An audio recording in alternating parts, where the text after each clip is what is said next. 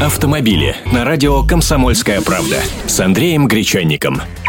Здравствуйте. Все еще шуршите шипами по пыльному асфальту. Все уже хватит, пора переобуваться. Чтобы не нажить головной боли и не убить на простую, в общем-то, процедуру уйму времени, нужно обратить внимание на несколько моментов.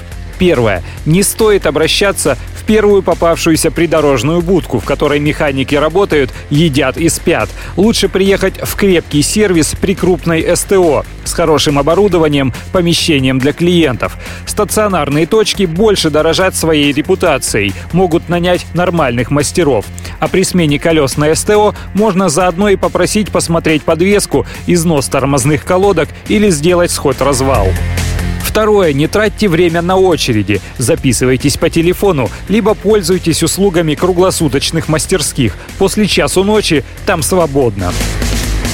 Третье. Во время работы мастера не нужно уходить есть гамбургеры или чатиться в сети с помощью мобильного. Постойте у него над душой. Спросите, нормальные ли еще покрышки, если ставите не новые. Пусть также посмотрит их на предмет боковых порезов, вздутий и других повреждений, проверит ниппель, осмотрит диски и выправит их, если есть такая необходимость. Обязательно сделает балансировку, накачает шины до нужного давления.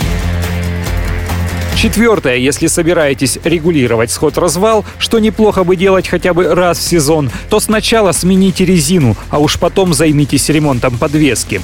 И пятое. Не нужно менять колеса самостоятельно, даже если храните их в сборе на дисках. Шины изнашиваются неравномерно, диски получают деформацию, и колесо с нарушенным балансом будет вызывать вибрацию и биение. То есть балансировка на станке обязательно.